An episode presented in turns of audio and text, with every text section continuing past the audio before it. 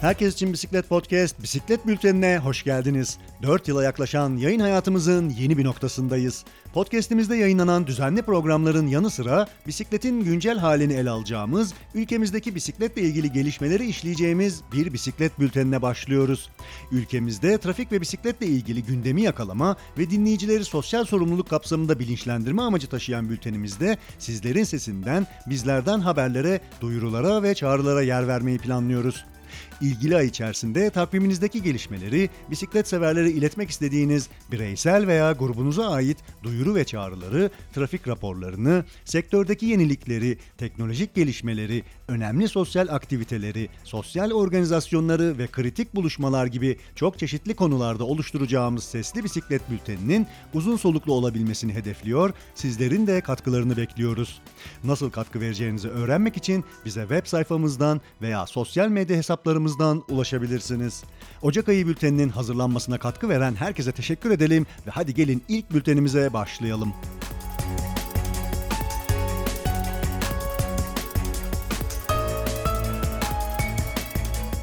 18 Temmuz 2023 tarihinde bisiklet sürerken otomobil çarpması sonucu hayatını kaybeden bisiklet sürücüsü Doğanay Güzelgün'ün katili Temel Ünlü'nün yargılanacağı davanın ilk duruşması 5 Aralık günü İstanbul Anadolu Adliyesi'nde gerçekleşti. Maltepe Bisiklet Kulübü Kaptanı Koray Alın yapmış olduğu basın açıklamasını dinliyoruz. Otomobiller ve araçlar silah gibi kullanılmasını istiyoruz. İtalya gibi Avrupa ülkelerinin çoğunda bir tür cinayetlerde failin kanında alkol veya uyuşturucu varsa trafik kurallarını ağır şekilde ihlal ediyorsa niyet araştırması yapmadan olası kasla cezalandırılmaları, cezalandırılmaları konusunda yeni kanuni düzenlemeler yapılmış ve verilen cezalar da buna göre uygulanmaya başlamıştır. Şimdi bu durumda bu fail cezayı en üst limitten alsa dahi tutukluluk süresini göz önünde bulundurursak cezaevinden birkaç ay yatarak doğrudan tahliye olabilecek ve alkol ve uyuşturucusunu alarak özgür bir şekilde aracını silah olarak kullanmaya devam, devam edebilecektir. Gözüken odur ki eğer mahkeme de cinayeti bilinçli taksirle değerlendirirse bu kişi ilk duruşmada hemen tahliye olacaktır. Sonuç olarak arkadaşlar sporunu yapmak haricinde hiçbir günah olmayan tertemiz bir insanın ölümüne sebebiyet veren 71 gün kaçmış, delilleri karartmış, bu süre zarfında yakalanmamış failin hapis yetmeden tahliye ihtimali adalet sistemimiz ve adalet anlayışımız için vicdanlarımızı yaralayan bir leke olarak yerini alacaktır. Bu durumda özgürce ve güvenle yaşaması gereken insanlar için spor yapmak ya da bisiklete binmek bir hayal olacaktır. İnsan ölümüne sebebiyet veren bu tür suçlarda savcılık iddianamesinin ve infaz düzenlemesinin tekrar gözden geçirilmesini umuyor ve arzu ediyoruz. Ee, bu konuda Adalet Bakanlığı, Bakanlığımıza, basın mensuplarına, duyarlı Türk halkına ve tüm kamuoyuna destek ve katkılarından dolayı teşekkür ediyorum. Sağ olun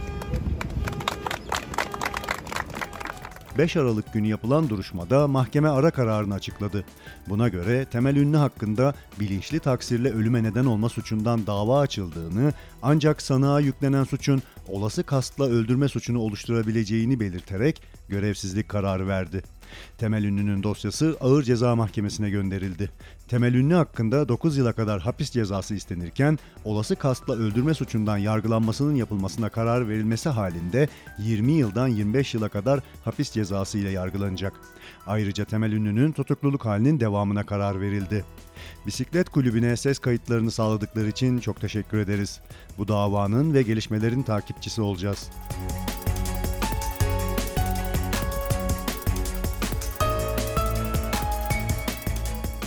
Sevgili bisiklet severler, sevgili herkes için bisiklet podcast dinleyicileri.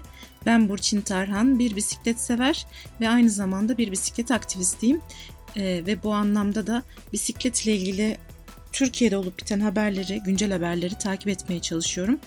Size bahsedeceğim haber iki gün önce gerçekleşti. Yani 16 Aralık'ta gerçekleşti.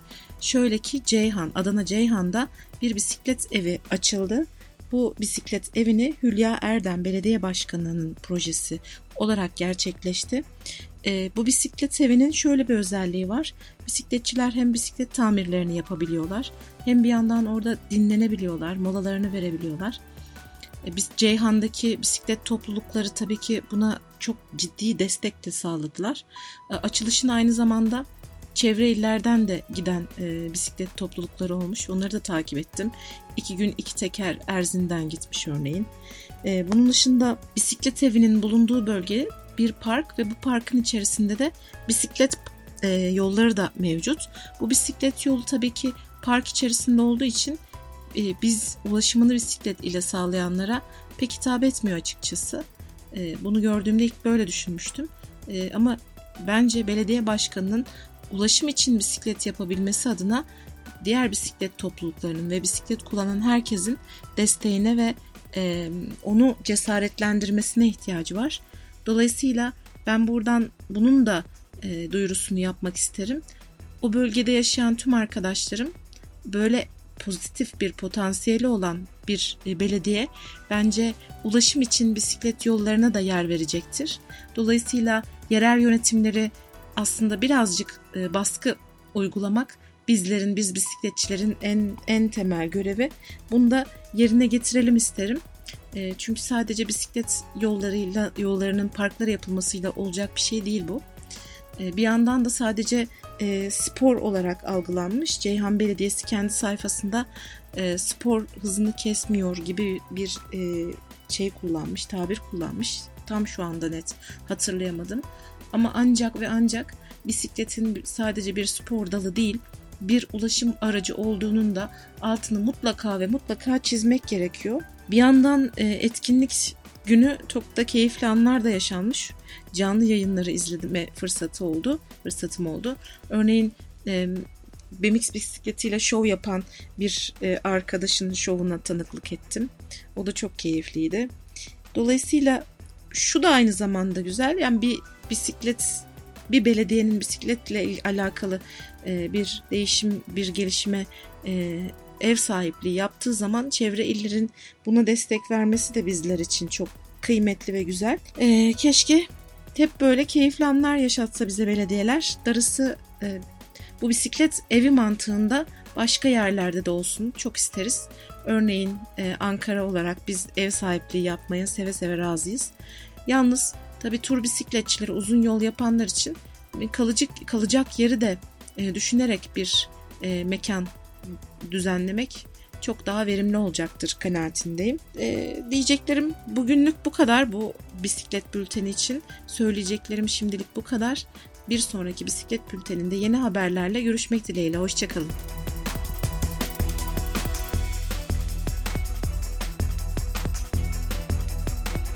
Merhaba, ben Barış Topçu. Amatör hobi bisikletçisi, profesyonel fitness eğitmeniyim. Kendime ait de Personal Coaching, Gym Personal Coaching adında bir e, fitness salonum var.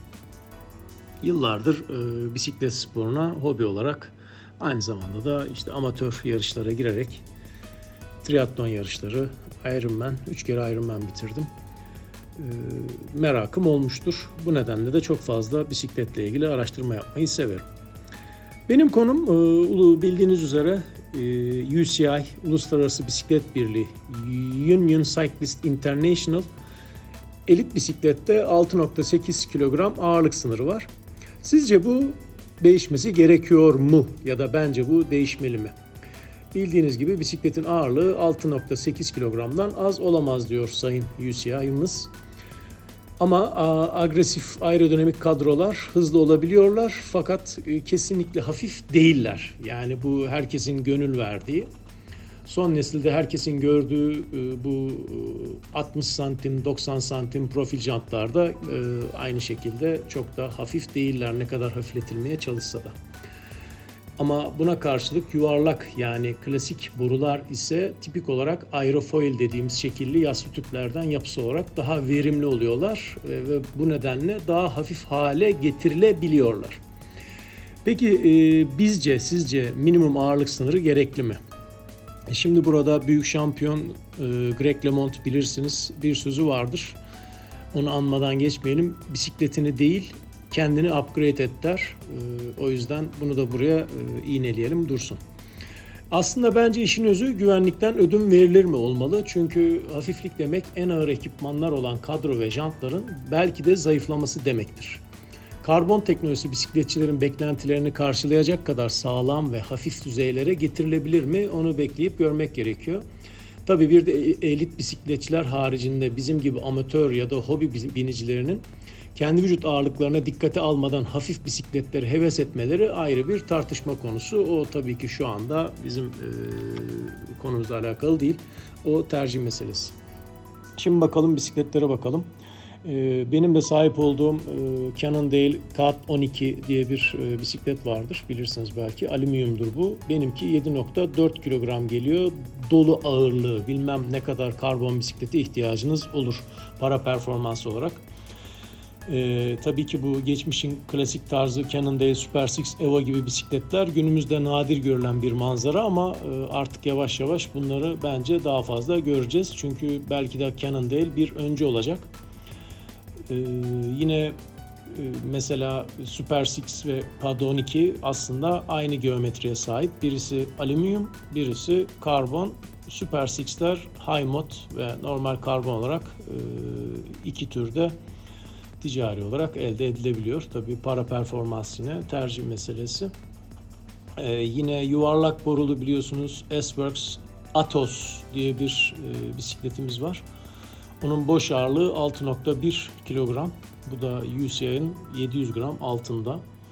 Bunun ötesinde yine en hafif e, bisiklet diye e, lansmanı yapılmıştı. Simon Clark'ın Factor 02 VAM'ı var sadece 6.925 kilogram geliyor. Ne diyeceksiniz ki 6.8'den fazla ama bu bisiklet dolu ağırlığıyla böyle. Pedalı, suluk kafesi, bilgisayarı ve benzeri olarak.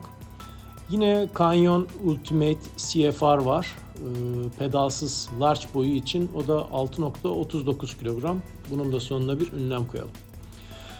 Ee, yani her geçen gün UCI'yi zorlayacak haberler gelmeye devam edecek diye düşünüyorum ben bu bisiklet camiasından. Yani bunu bir haber beklentisi olarak bekleyelim. Tabii ki bu güncel bir haber olarak söylemiyorum bunu.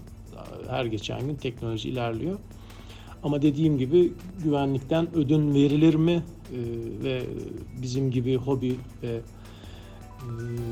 amatör bisikletçilere bu kadar hafif bisikletler ne kadar gerekli? Ama biz bence e, yavaş yavaş sıska borulu lastikleri ve jantları tekrar yollarda görmeye başlayacağız gibi geliyor. Çünkü daha verimler. Bekleyip hep beraber görelim. Sağlıklı sürüşler dilerim. İyi günler.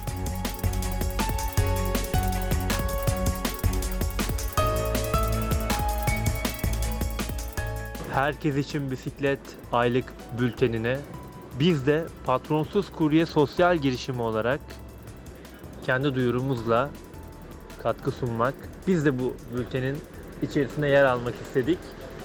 Patronsuz Kurye 4. yılını deviriyor ve her gün Kadıköy'de, İstanbul'da bisikletiyle herhangi bir şahıs şirketi kurmadan, herhangi bir yasal yükümlülüğün, sorumluluğun altına girmeden, bir şeylere imza atmadan dahil olmak isteyen herkesi WhatsApp gruplar üzerinden sadece Kadıköy civarındaki işletmelere paket atar hale getiriyor.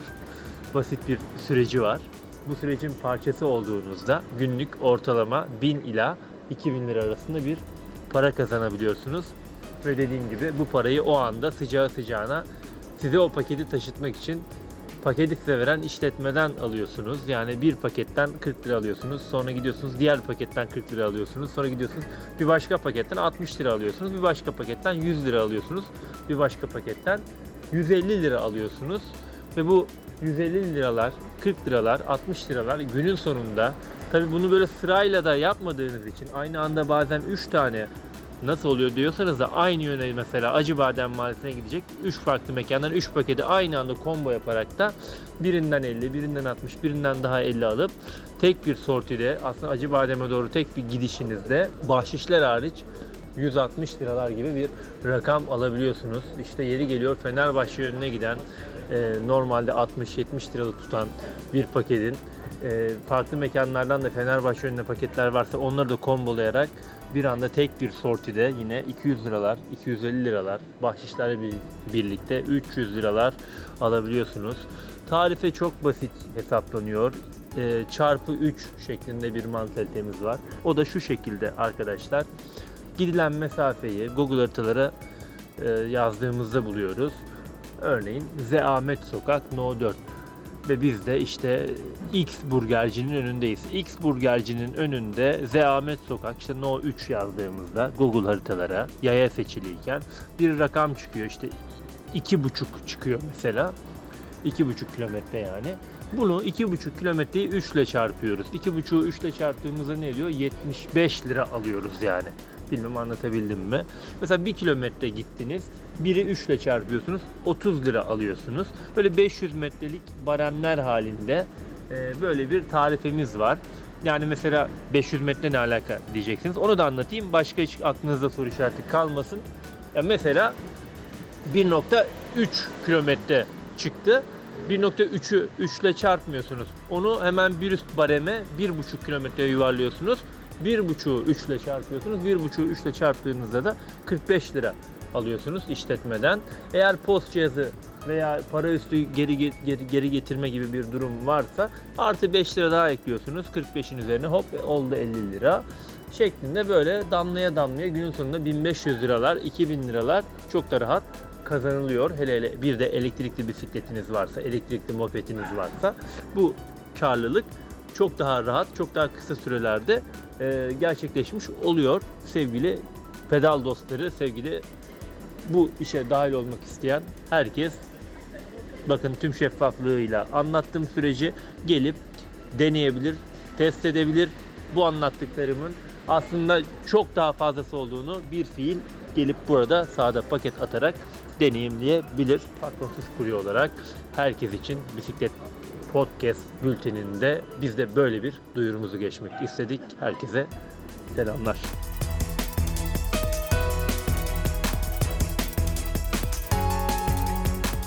Merhaba değerli dinleyiciler. Ben Mobix Türkiye temsilcisi Uygar.